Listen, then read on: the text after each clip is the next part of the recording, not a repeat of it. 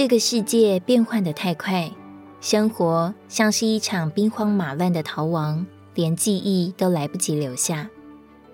与主耶稣同活同行的日子，将会成为往后甚至永世里的追忆。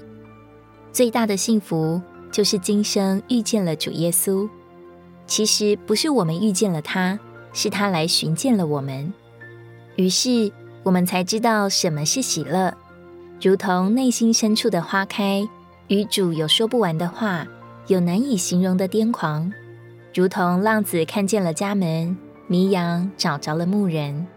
从此，我们心有所依，无所畏惧，有爱也有力量。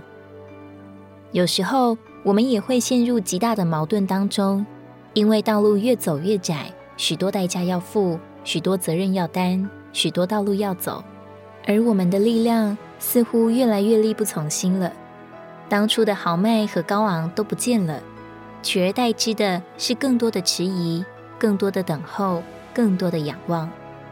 当我们逐渐褪去了年幼时的单纯和狂热，开始学会了顺服，学会了交托，深知道他是主，一切都在他的掌握之中，他的道路永远不会改变，而自己。